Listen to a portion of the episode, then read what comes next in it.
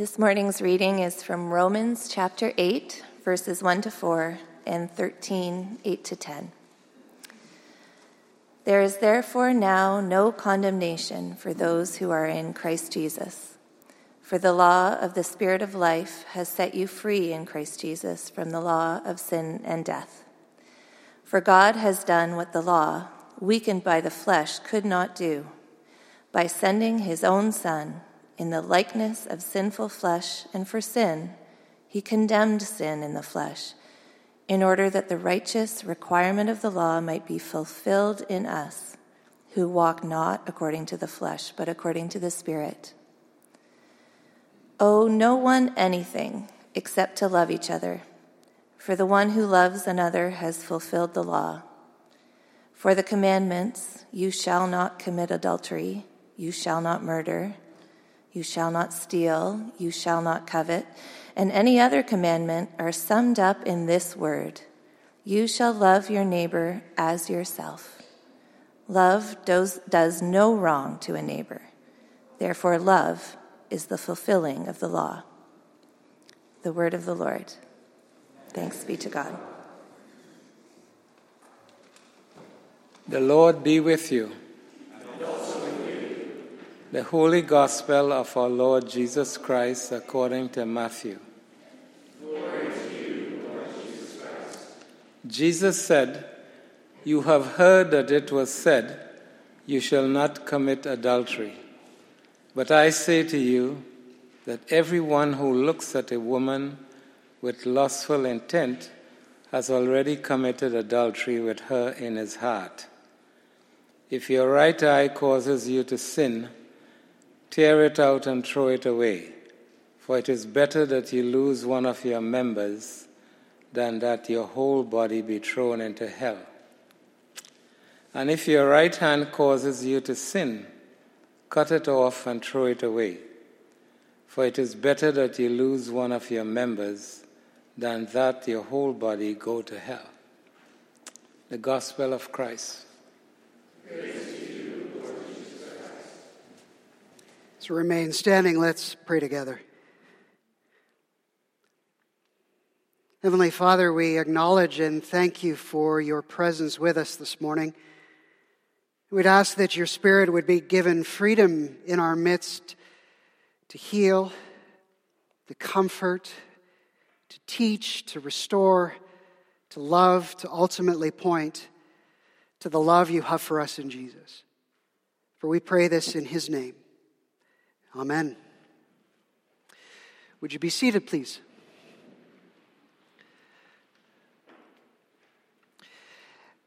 I wrestled deeply with the sermon this week, more so than usual.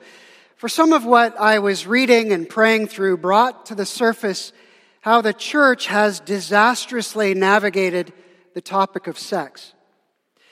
I thought of my own upbringing in the church youth group, Christian camp within the stream of evangelical Christianity, a stream that I know that many of you have come from, and so this may be part of your story as well. I came of age in the 90s, and it was a time in the church where purity culture was being formed. There was a true love waits movement. There were purity pledges and purity rings where the Christian ethic of saving sex for marriage was motivated by fear. Don't do it. You'll get a disease, you'll get pregnant, you'll ruin a future marriage. It was a season where misogyny was given a God stamp as the gender double standard around sex was spiritually cemented and where women were held responsible for the sexual urges of men. We were told, don't dress that way, don't talk that way. Uh, one of the prophets of the movement was a young man named Joshua Harris. He wrote a book entitled, I Kissed Dating Goodbye. It sold well over a million copies. Some of you may have read it. And he argued that if we're going to save sex for marriage, then we need to think, rethink uh, dating altogether. Perhaps even rethink kissing before marriage because you don't want to open a door that you can't then close. And even if you couldn't go there with him, I remember the conversations in youth group at the time. How far is too far? It formed a generation of Jesus followers who, in the area of sex, felt little more than shame and guilt. The central, central message seemed to be sex is bad. Squelch your passions. On the other hand, we had a culture who, for generations, had held that same sex ethic, sex reserved for marriage. But then, coming out of the sexual revolution, had rejected it. And the cultural current of the time became well, sex is just one of life's natural appetites. And it's deeply unhealthy to repress your desires, so indulge them. The only ethic to worry about in this area would be consent. Now, as with any pendulum swing, our reaction to something harmful on one end often leads us to fall into harm on the other. And I read a number of articles this week written by psychologists, sociologists, and counselors who were reflecting on the harm such unbridled passions were having on individuals, relationships, and society as a whole. A lot of the articles were reflecting on pornography, for instance. It's now legal, accessible, available, with the internet's perceived anonymity. And a recent study said that 90% of men and 70% of women regularly engage with it. 50% of men, 20% of women say that their engagement they would describe as addictive. And the stats are no different in the church, and so no different in this room. And as a result, we have a generation whose relationships with sex are being informed by pornography. And the articles were saying, well, this, this is utterly disastrous. Violence, particularly against women, is being normalized. It's forming in people this crushingly unrealistic expectations of physical appearance and sexual performance. It's diminishing in people tolerance for the difficulties of real relationships. And partners are feeling forced to accommodate sexual behaviors that are being informed by pornography. So, on one hand, the church said, sex is bad, squelch your passions. And the culture said sex is just one of life's natural appetites. Indulge your passions. And there was and is deep hurt on both sides. Now, living in the aftermath of that pendulum swing brings much confusion. Where do we go from here? How do we navigate our own sexual appetites? What advice should I give to friends who come to, to me for support? As parents and grandparents, how do we navigate this conversation with our kids, our grandkids? Now, why am I going here? Not an easy topic to talk about.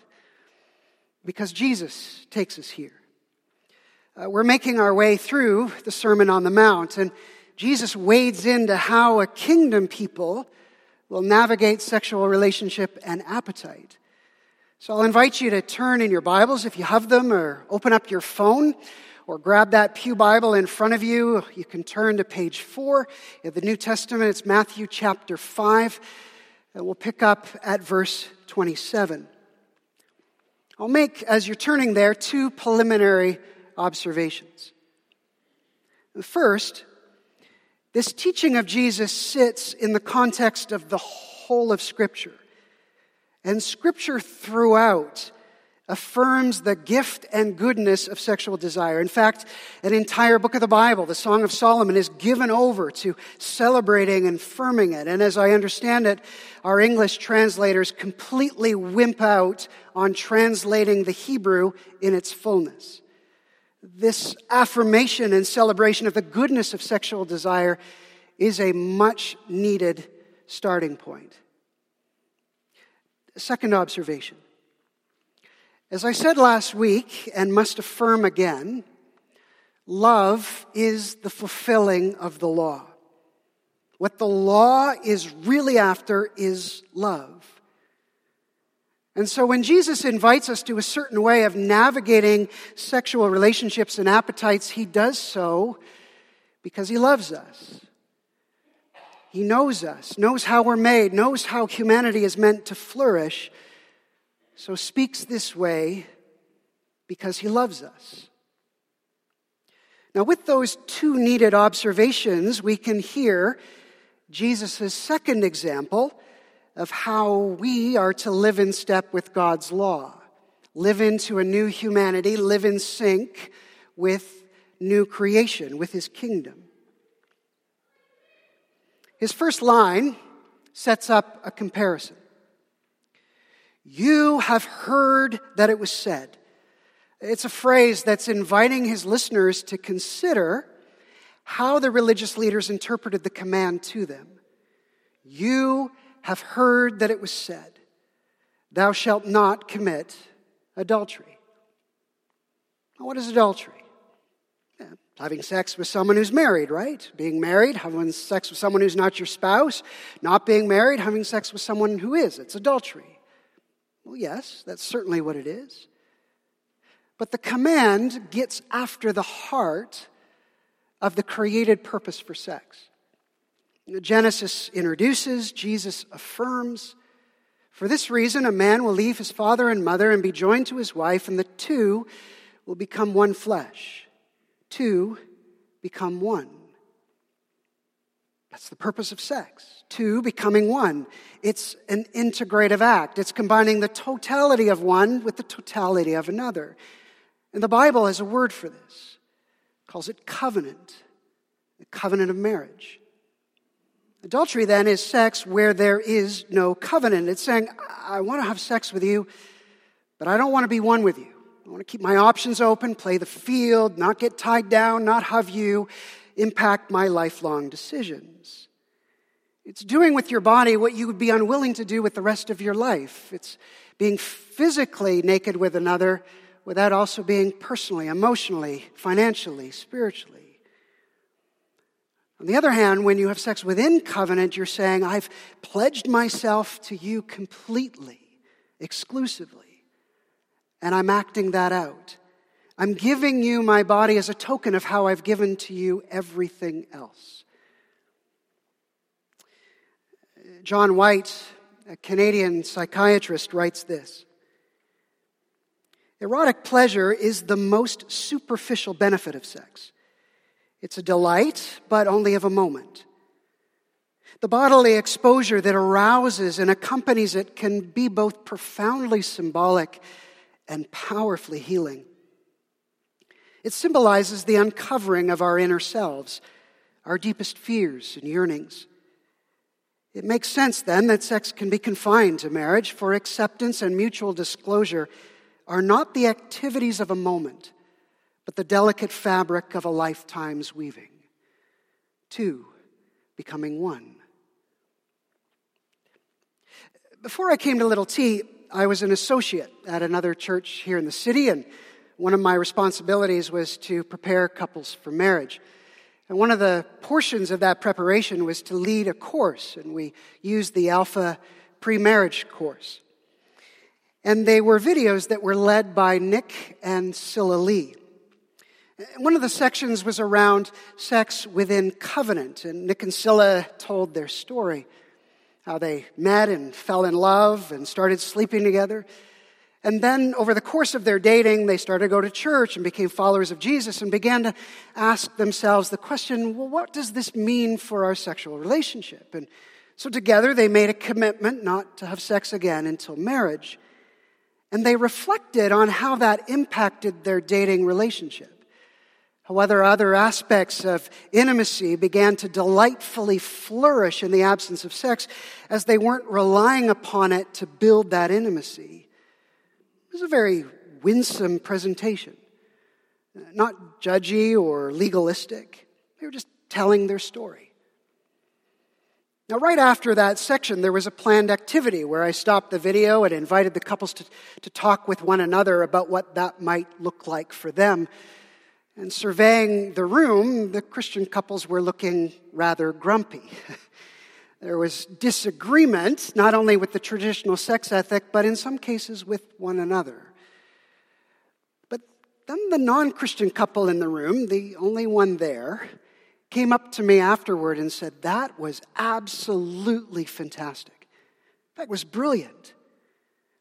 It gave us language for a decision that we had made to not have sex before marriage, out of a desire to allow other aspects of intimacy to grow, to truly get to know one another, and allow sex to be the fruit of our coming together rather than the cause of it. For the number one reason couples who aren't married say they're having sex is to keep that relationship going. Sex is designed for covenant, two, becoming one. You have heard that it was said, Thou shalt not commit adultery. And the Pharisees would say, I got that covered. No sex outside a covenant. Got my sexual appetites in order. Or do you, says Jesus? But I tell you, everyone who looks at another with lustful intent has already committed adultery with them in their hearts. Sexual desire, it's good. It's a gift given to us by God, but there's a difference between sexual desire born of love and that born of lust. And we know that there's a difference. C.S. Lewis reflected on it this way. He said, Lust wants a pleasure for which another person happens to be the necessary piece of apparatus. Love desires a person, lust desires pleasure. Where love says, I love you, lust says, I love me and I want you. Lust desires to possess. There's a difference between sexual desire born of love and that born of lust. Now, the Greek here, it's a little ambiguous, and I, I think consciously so, because it could also get translated everyone who does something in order to get another to lust. It feels good when someone wants us, when they're interested in us. Our flirting, sexual innuendo, attire can all be consciously and unconsciously used to awaken lust in others. You have heard that it was said, but I tell you. Now, we could linger there. If you've heard sermons on this text before, this is often the piece that gets lingered on. But I want to bring something else up to the surface that I think is absolutely central to what Jesus is saying here. When we think of lust, we immediately think of sex, right? But Jesus had ample words to point us clearly in that direction. And he uses none of those words. He uses the Greek word epithumeo, which means an over and above desire. And of the 60 odd times that it's used in the New Testament, only twice does it have anything to do with sex. It's used primarily of idolatry, false worship, most often connected with money. Ernest Becker won a Pulitzer Prize for his book, The Denial of Death. And in it, he reflects on how secular people deal with the loss of belief in God. Says, Now that we think we're here by accident and not created for purpose, how do we instill a sense of significance, of meaning in our lives? And one of the ways that Becker reflected was to say that we now look to sex and romantic love to give us that transcendence, a sense of meaning that we used to get from faith in God. We load up all of our deepest needs and longings into sex and romance. And he writes this the failure of romantic love as a solution to human problems is so much a part of our frustration. For no human relationship can bear the burden of godhood. However much we may idealize or idolize a partner, they will inevitably reflect earthly decay and imperfection. After all, what is it that we want when we elevate a love partner to that position? We want to be rid of our faults our feeling of nothingness. We want to be justified, to know that our existence is not in vain. We want redemption, nothing less. And needless to say, sex and romance cannot give us that. And I think that the church has participated in this idolatry, right? we put a God stamp on it. We hold up marriage to be the ideal way of life husband, wife, two kids, and a dog, leaving singles and others who don't fit into that mold feeling like second class citizens in our midst, somehow less than. We too must repent of that idolatry. For a moment, I, I want you to picture your life like a circle. And you could have many things in that circle career, money, sex, hobbies. But that circle can only have one center. And we were made to have God at the center. Epithumeo is taking one of those things in the circle and putting it at the center, taking one of those good things and making them ultimate. And if we put anything other than God at the center of our lives, there will be an unraveling. Why? Because we will look to that thing to give us what only God can give us. Epithumeo will lead to unraveling. And this is where Jesus goes in our final verses. If your eye, your hand causes you to sin, gouge it out, cut it off. For it's better that you would lose that member than for your whole body to go down into hell. Yikes. Fire and brimstone. But Jesus' language immediately conjures up in our imagination something that I think is more informed by English literature than it is by the pages of Scripture. Because you see, hell translates the Greek word Gehenna, which translates the Hebrew word Valley of Hinnom, which was an actual place. It was a valley outside the city of Jerusalem where ancient peoples had worshiped the pagan god Moloch. And they worshiped that god through the burning of children. And so abhorrent was this practice that it was outlawed. And to ensure that for all time they never returned to it, that valley was cursed and people used it as a garbage dump. Constant fires were burning, it was a place of decay and disintegration. And so Gehenna was this evocative picture that became a source of a whole host of Hebrew idioms as Jesus does here. Evocative picture communicating a profound truth. Sex is good, powerful, intended for our flourishing, for two to become one. Yet, if we use it as it was not intended, or if we load into it the deepest longings of our hearts, placing it at the center, it will unravel, disintegrate.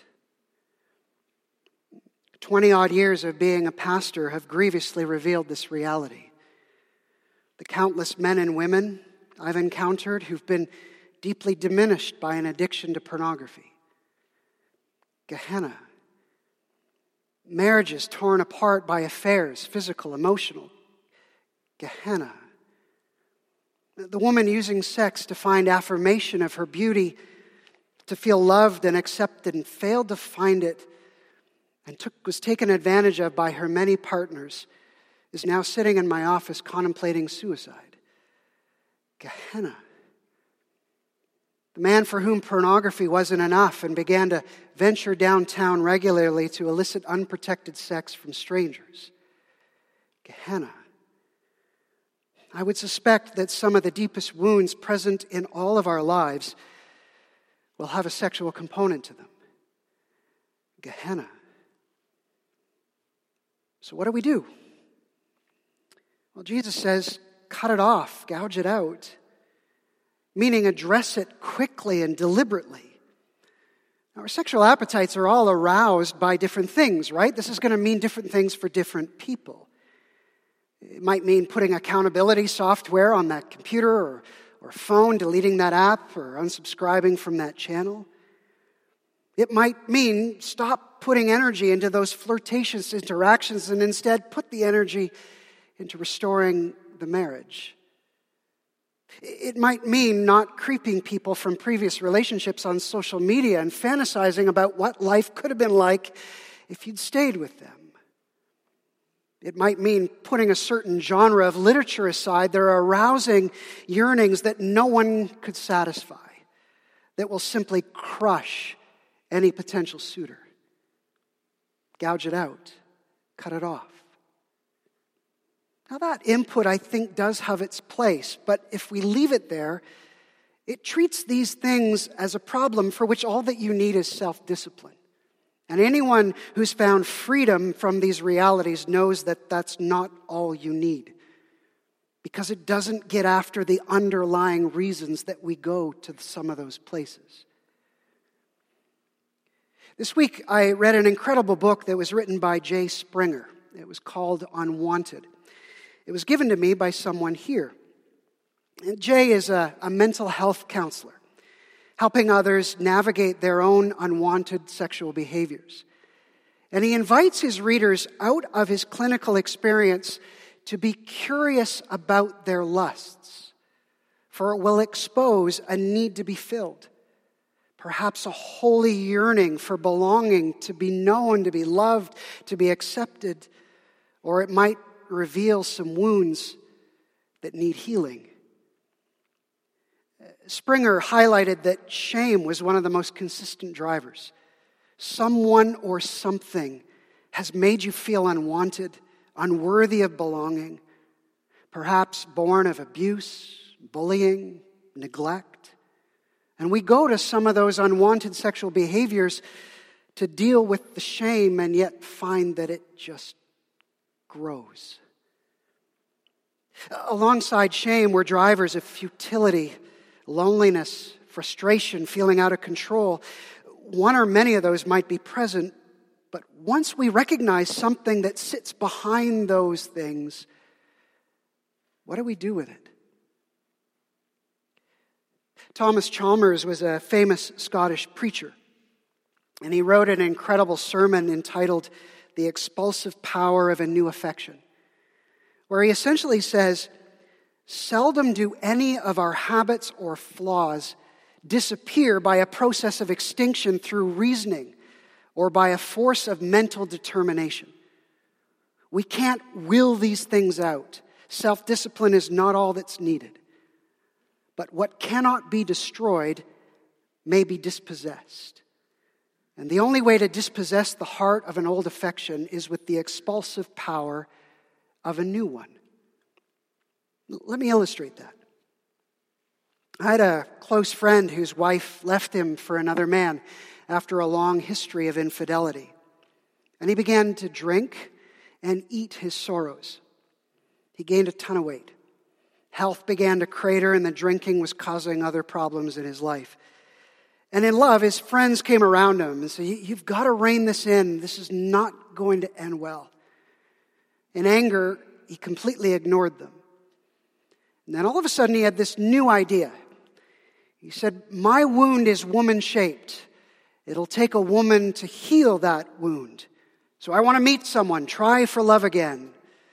But realizing that the drinking and the eating would be a barrier to that, he stopped drinking, began to exercise, changed his diet, dropped 40 pounds in a few months. It was the expulsive power of a new affection. In epithumeo, we load into sex, romance, transcendent questions of purpose and meaning. Am I loved? Do I belong? Am I accepted? Questions it was never intended to answer. And if we load such questions into it, use it as it was never intended, it will unravel us. But our hearts can't be left without an object of affection. There must be the expulsive power of a new one. And in the sermon, Chalmers invites us to receive the only affection that is able to expel all of the others. And that is the glorious love of God for us in Jesus. For the teacher on the mount is also the Lord on the mount, the Savior on the mount, who is able to address all of our transcendent questions, to meet the deepest longings of our hearts who loves us with an unimaginable love, who lavishes upon us forgiveness from the cross that will cover over shame and guilt, who heals our deepest wounds to make us whole, who in our futility gives us a glorious kingdom purpose. For when He is at the center, everything else in our lives takes its proper place. Sex is just sex, romance is just romance. And His commands that we once saw as robbing joy are now sources of liberation giving us freedom to flourish. For the one who teaches us this way does so because he loves us more than we can possibly imagine, and he longs to make us whole.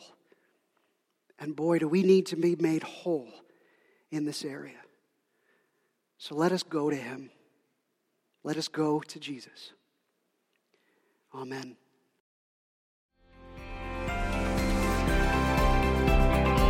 You've just listened to a podcast from Little Trinity Church in Toronto. Please check out our website at www.littletrinity.org to find out more about our ministries and services.